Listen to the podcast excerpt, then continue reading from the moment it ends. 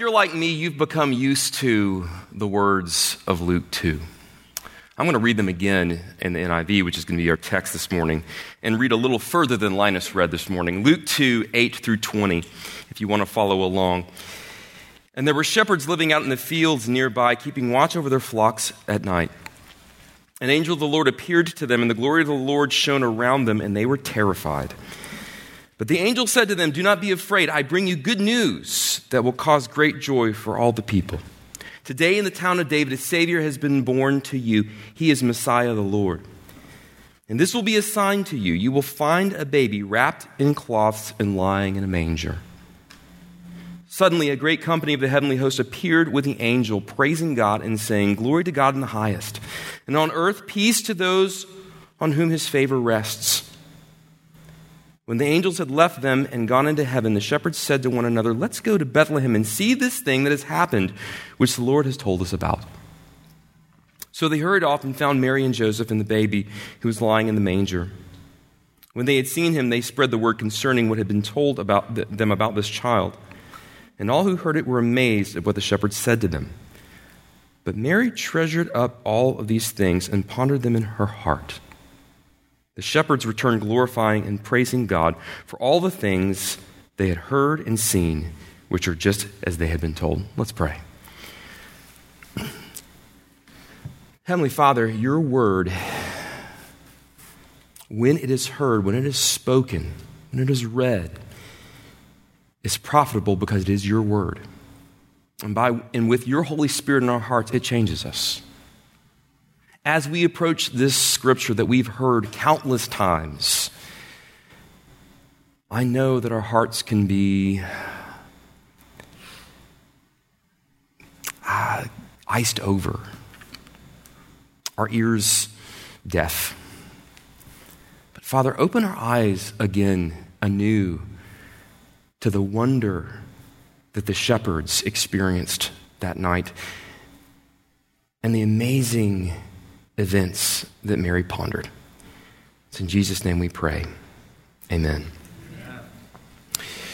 We've heard this story so many times that we are at times underwhelmed by its significance. It's read so routinely at Christmas, you'll probably hear it at least a dozen times before the end of the holiday season. Our eyes can glaze over when we hear it, and we can say, meh.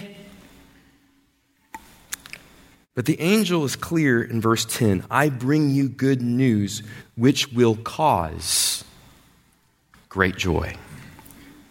And if it doesn't bring us great joy, then perhaps we don't understand why the news was good.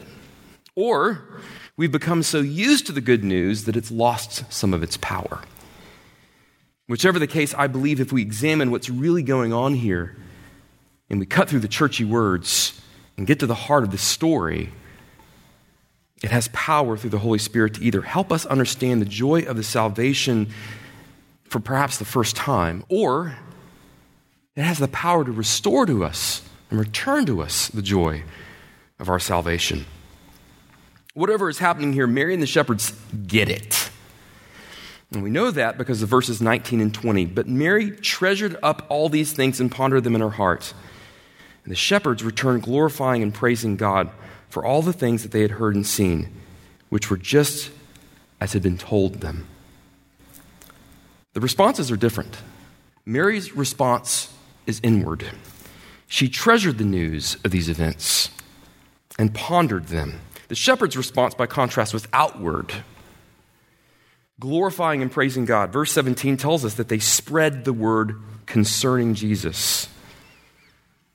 Similarly, there should be a response of inward and outward response in us. Now, either that response is going to be one of saying, I want nothing to do with this Jesus stuff, or it's going to be one of extreme devotion and love for what he's done. What it cannot be is meh.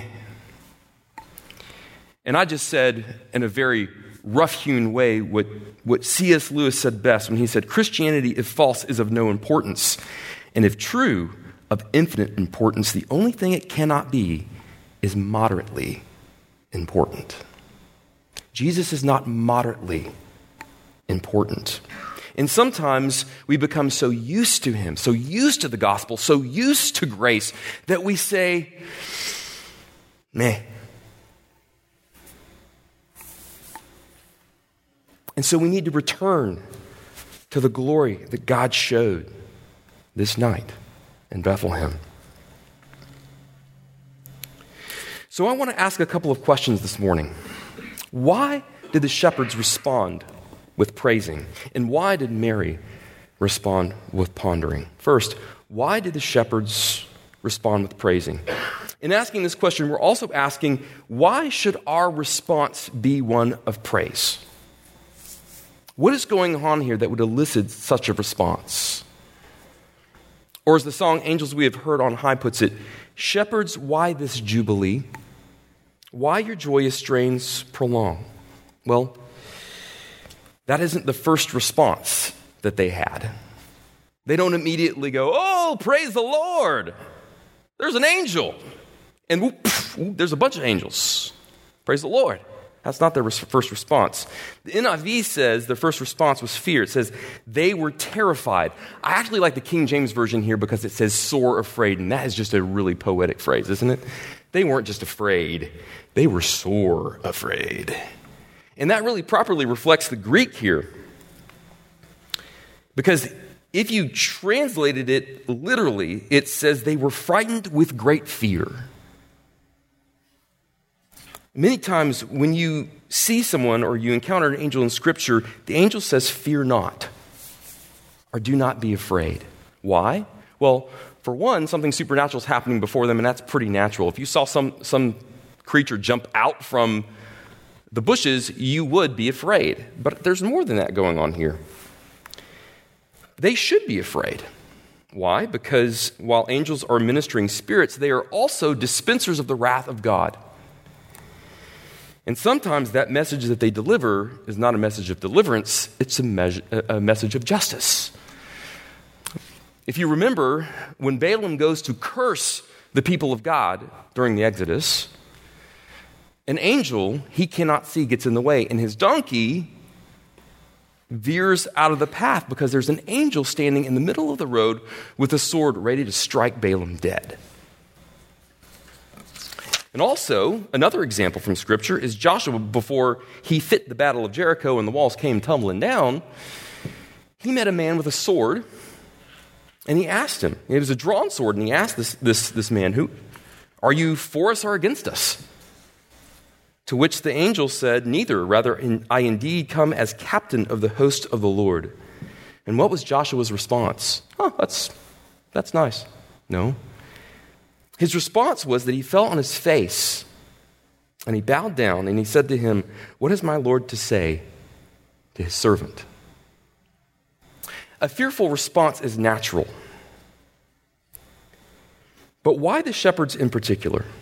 Why should they be sore afraid? Well, because the nature of a shepherd's job changed over the years. Early on, a shepherd's job was a fairly decent profession, but by the time Jesus arrives, and things have, have gotten a little bit more, not, not necessarily industrial, because um, it's not industrial, but life had moved more towards the cities. And shepherds, by nature of their job, were to be in the fields almost continually. This kept them from ceremonial purity. And because this kept them from ceremonial purity, and the Pharisees had rise, uh, risen in prominence, they were looked down upon as unclean people. And because the profession was seen as an unclean profession, a dirty job someone had to do, it tended to attract people who were of less than sterling character. And so it became a bit of a self fulfilling prophecy. The shepherds begin to, to collect people who uh, probably had a few warrants out for their arrest. So when the angel appears before them, when this dispenser of God's justice appears before them, you're not dealing with a bunch of farmers in robes.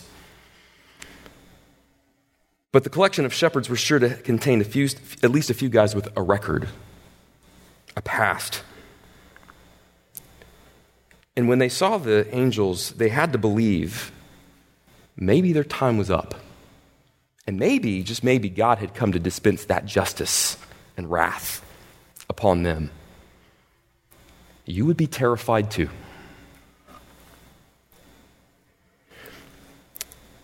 But instead, the angel says, Do not be afraid.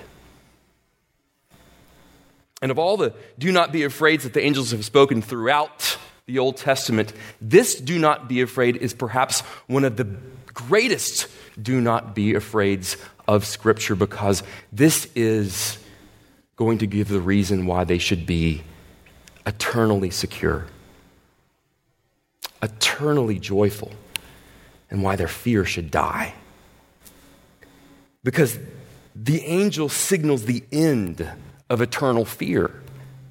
Verse 10, he tells them, I have good news that will cause great joy. And the Greek here is just as emphatic as the Greek for the fear. In other words, as fearful as they are, when they fully grasp what the angel's about to tell them, they're going to be equally elated.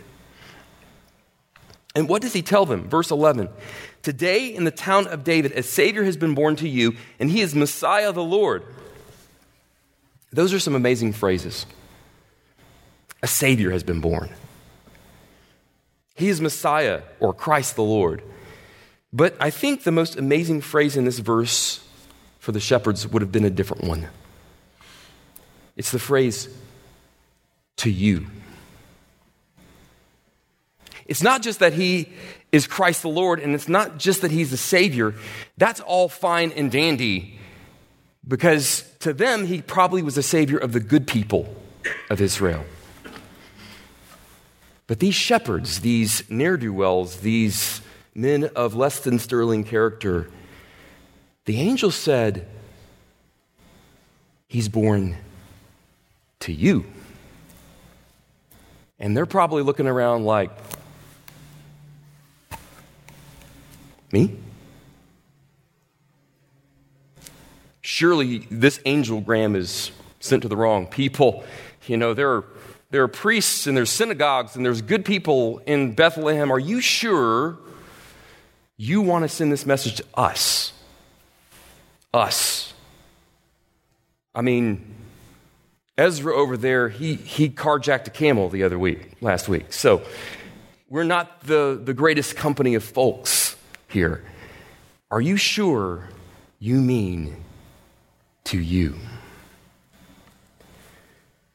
And that's the profound beauty of this. Now, they're not saying any of that because they're probably all catatonic, but the angel almost anticipates their disbelief, and that this, in the joy uh, at, which will be for all people, is for them too. And he says in verse 12, this will be a sign to you. Again, to you. You will find the baby wrapped in cloths and lying in a manger. In other words, if you don't believe all I'm saying and you don't believe this good news is for you, go into Bethlehem, find the baby. He's going to be in a manger, he's going to be wrapped in cloths. Then, while the lead shepherd is probably trying to collect his thoughts and his jaw from off the ground, an explosion of angels happens in the sky. Now, just like we see the shepherds as farmers in robes instead of a bunch of shady characters, think bikers, think um, a bunch of biker gang shady characters who might hotwire your camel, when you weren't looking, we see the angels as these kind of gentle beings with long, glowing, flowing blonde hair that sing very nice and high with flowy robes. But that's not who these guys are. In every translation, it says they are the multitude of the heavenly host. Well, that just sounds nice. The heavenly host. Until you see that host means army. This isn't the choir of heaven. These aren't the choir boys. This, this, these aren't the Boy Scouts of heaven. This is not the hippie musicians of heaven. These are the Marines of heaven. These are the guys that God sends to level the walls of Jericho. These are the guys that took out the army of Egypt. These guys have taken out some of the greatest armies of the greatest kingdoms of the world. And here they are. once again appearing in the sky, a massive force before the shepherds, who are probably quaking with fear yet again. And they're thinking it's a trap. He's lulled us in with these promise of good news, and now here come the angels of heaven. The army's about ready to slaughter us, but they don't. They do something wholly unexpected. Instead of drawing their swords, they sing. Imagine a bunch of Marines marching into a village, and instead of drawing their weapons, they start singing. Look at verses 13 and 14. Suddenly, a great company of the heavenly host appeared with the angel, praising God and saying, Glory to God in the highest heaven, and on earth peace to those on whom his fear, favor rests. Now, I have to tell you, the word here for praise can just mean that they spoke their praise, but it can also mean that they sang. And because this follows both the song of Mary and the song of Zechariah, and because it's set off as poetry, I like to think that these guys were singing. And they're singing of what? They're not singing of the wrath of God, they're singing of peace. Angels we have heard on high continues and it says this What the gladsome tidings be which inspired your heavenly song. The tidings that inspired the shepherds to praise and should inspire us to praise is just this the gospel. It's the gospel. This is what verse 14 means. The angels are the unfallen creatures that enjoy the unbroken and untarnished glory of God in heaven. That's what it means. Glory to God in the highest heaven and that the angels provide that glory to God, reflecting it back and praising Him perfectly.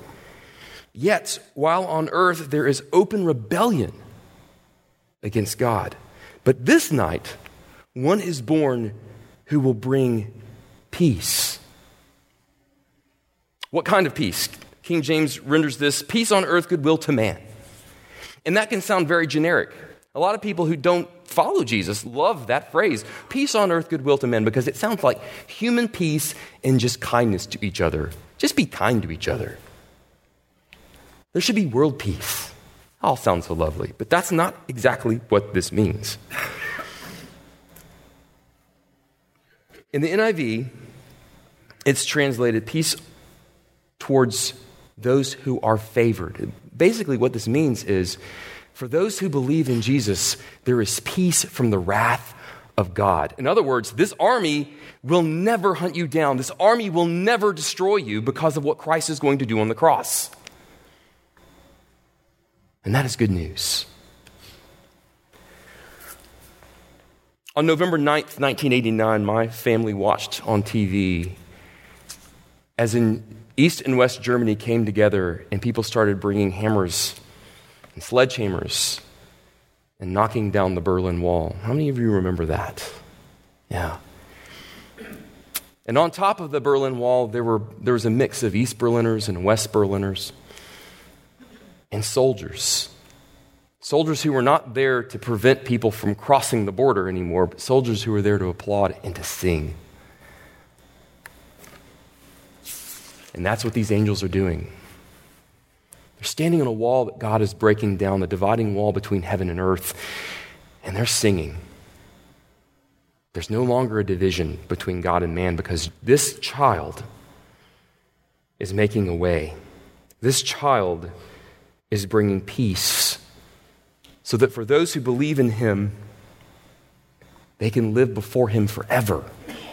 And like us, glorify him perfectly. It's a joy that the angels said would be infectious, a joy that filled the shepherds as they hurried off to Bethlehem to confirm what the Lord said and perhaps hold their Savior, the one that was born to them, in their arms. So, what? What does this mean to us? Until we remember that we are those untrustworthy, shady shepherds who receive the ultimate reprieve, the ultimate fear not then that song won't have an infectious nature. That joy will not be ours. If we're the good people of Bethlehem that are at home and we're just safe from quasi bad things and aren't the shepherds who are desperate for salvation, then we cannot sing this song. We cannot know this joy until we understand that the peacekeeping force was there for us and that we are the shepherds. We are the ones whose hands are dirty. We are the ones who are the ne'er do wells and the shady characters in God's sight. We cannot truly accept and experience the joy that they felt that night, that this was a Savior born to them. What is your assessment of yourself this morning? It's very easy to be a member of a church and show up at 9 o'clock during snow and ice and pat yourself on the back. We do that. And to look at people outside who really need the gospel and say, they need it more than I. But later in Luke, Jesus is going to say, I came for the sick. And he's speaking to the Pharisees and he said, I came for the sick. The well don't need a physician. And what he was saying is until you see that you are not well, what I'm about to bring is of no benefit to you. And so every time we, as Doug said, we come, and it's plural, sins, we come before the Lord because our hearts are tarnished. Our hearts are stained. And we must come before Him into the, his presence and remember the joy of our salvation that no matter what we have done, we can come and bow before his throne and receive the grace of Jesus Christ. And that should powerfully move our souls to praise and to glory. Second question Why did Mary respond by pondering? Verse 16 so they hurried off and found Mary and Joseph and the baby, who was lying in the manger. When they had seen him, they spread the word concerning what had been told them about this child. And all who heard it were amazed at what the shepherds said to them. But Mary treasured up all these things and pondered them in her heart. The shepherds returned, glorifying and praising God for all the things they had heard and seen, which were just as had been told them. You know, when my children were born, I took pictures back when, before we had cell phones that was on the 35 millimeters, you know, you, you, you took and you actually took them to the store to get them developed. And we had an assortment of people that came by our pastor, our friends from, from church, times seminary, and rejoiced with us and held the baby, and every, everyone held the baby, and we took the pictures. And, and we have, we, you probably all have scrapbooks of this at home.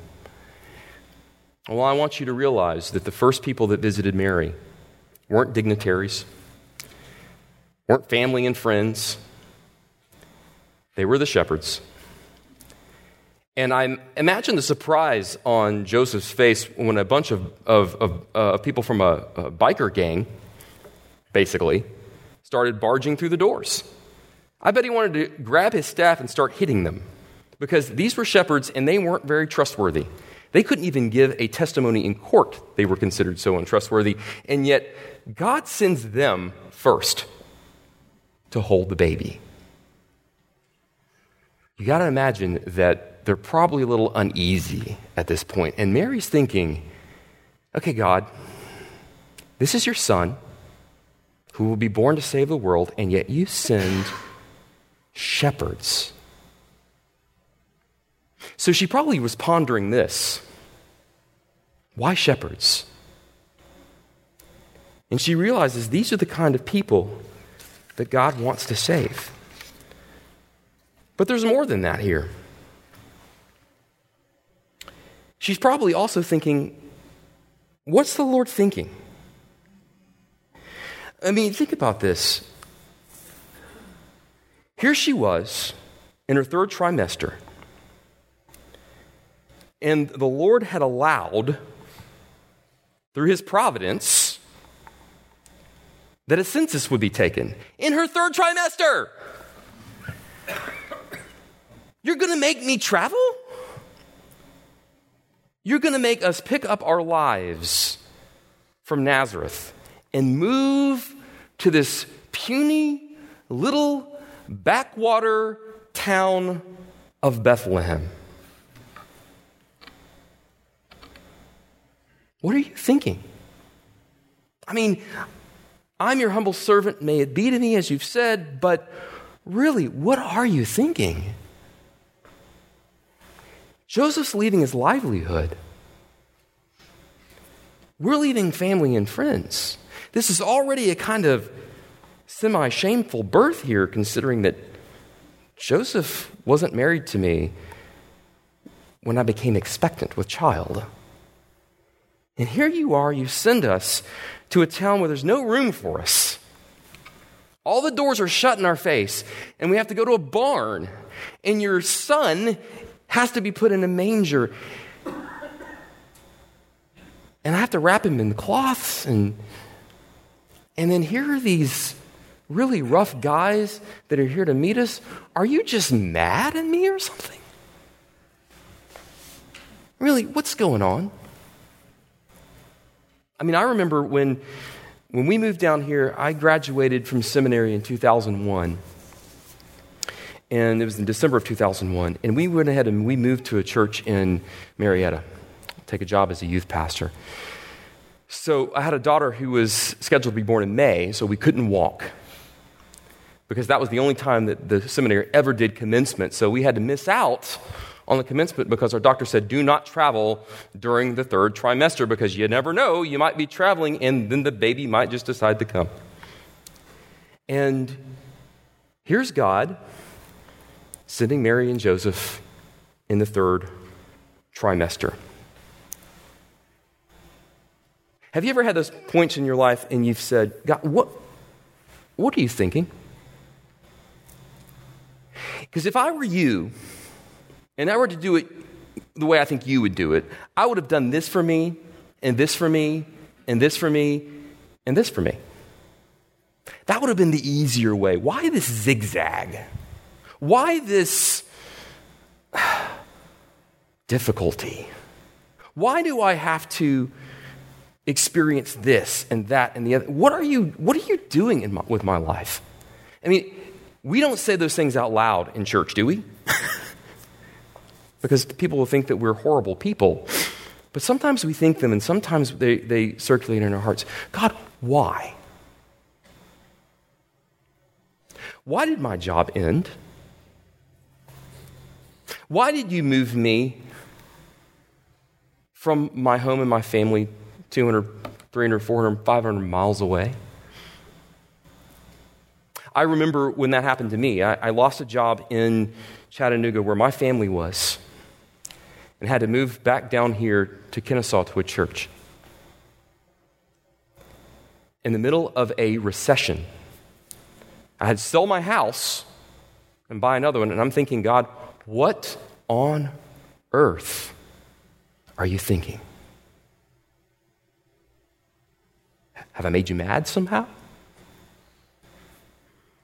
And yet, my son, who had been cleared of a kidney disorder, suddenly redeveloped that disorder. And his doctor, the number one pediatric nephrologist in the world, right here. That's just one. Just one thing where God showed his wisdom to us. And here's the thing you may not yet be to the point where you can see the why of what God has allowed in your life. But at times, He will give you a glimpse of the why and His wisdom and the reason. He does that for Mary. He does that for Joseph. Because here they're going, Bethlehem, shepherds. Why Bethlehem? Why this little podunk town of Bethlehem? And why shepherds? Shepherds in Bethlehem. Shepherds in Bethlehem. Shepherd? Bethlehem? Now, whether or not Mary was well versed enough in Scripture, Joseph should have been. And one of the two of them would have realized They weren't far afield from God's plan, and they weren't far afield from God's providence, and they had not stepped outside of His will or His boundaries, but they were perfectly square, 100% bullseye in the middle of God's will. Why do I say that? Mark this passage to read later for your own encouragement. Micah 5, 2 through 4. Micah 5, 2 through 4. But you, Bethlehem Ephrathah, though you were small, podunk, among the clans of Judah, out of you will come for me one who is ruler over Israel, whose origins are from old, from ancient times. Therefore, Israel will be abandoned until the time when she who is in labor bears a son. And the rest of his brothers return to join the Israelites. Verse 4 He will stand and shepherd his flock. In the strength of the Lord, in the majesty of the name of the Lord his God, and they will live securely, for then his greatness will reach the ends of the earth. Why? Why this? Why that? Why the other thing? Oh, it's Romans 8. All things work for the good of those who love God and are called according to his purpose. And Mary has been called to his purpose, and you and I have been called for his purpose, and the shepherds were called for his purpose. And let me say,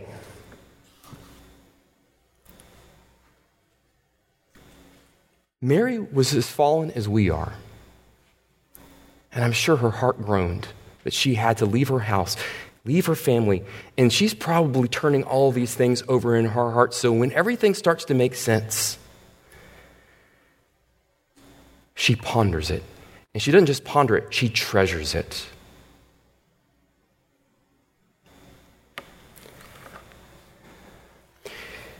God gives us moments where He makes it all make sense to us. Not in full, but in part, so that we will treasure those things in our heart. Because in treasuring them, it gives us confidence and hope that in the stuff that we have not yet answers for, the stuff that's still open ended, the stuff that we're still struggling with and still trying to understand God, why in the world did you do this? My heart's still grieving over this. My heart's still broken over this. Why did you do this? That in the smaller things, in the things that He's given us answer for, we can know the kind of God He is. He's the kind of God that brings all things to His glory. As, as broken as we might feel about them now, and His purpose, His purpose is mighty. Have you ever been able to look back on some of the things that God has allowed in your life, things that have made you wonder if He's really paying attention? and then something happens that makes them all come together and to make sense in a way that human intellect could never have planned or figured out. I believe that's what's happening for Mary here. What seems random Bethlehem, shepherds, a manger for a bed it all suddenly makes sense. God is giving them a powerful illustration of who Jesus will be a memorable illustration of what he has called them to do and us to do. What he has sent Jesus for to save his people, to shepherd them, because he will be not the nefarious, shady shepherd, he will be the good shepherd. And they will live securely for then his greatness will reach to the ends of the earth. When is the last time you looked at the intricate plan of God? Of all he went through from the Ancient of Days, from days of old, to bring his plan of salvation to fulfillment. When is the last time you looked at your own story? What God did in your life, who God brought into your life, whether the fact that He put you in a believing family that raised you to believe that Jesus Christ is Savior and Lord, and your testimony is, you know, there was never a day that I didn't know that Jesus was my Savior and Lord, and I just walked right into a relationship with Him. I was walking with my parents, Jesus on one side, me on the other, and then suddenly I was just walking with Him hand in hand. What a beautiful story that is. The God of all providence was, was sovereign over that. Just as much as he was sovereign over the person who never knew Jesus, grew up in a very dysfunctional home, and came across someone who shared with them the good news that was for them, that brought them great joy. Which one of those is your story? Or has God written that story for you? If, you, if He hasn't, it can be your story today. And you can look back and you can say, you know what? I came at 9 o'clock in the snow and the ice, not knowing what to expect. Mostly here to hear Mac Powell. But I know that God sent Jesus for me. Today, your story can begin. If you're here and God has already written that story for you, you can rejoice because he was sovereign over it all, not only to call someone whose hands were dirty, like the shepherds, but to arrange it all in a perfect plan to bring you to Jesus Christ and have you bow your knee before him as Savior and Lord. And whatever else it is that he has to work out in our lives that we're still not settled on, we can trust in the nature and the character of the God who brought Mary and Joseph to Bethlehem at just the right moment, and Jesus at just the right point in history to save us from our sins. Let's pray.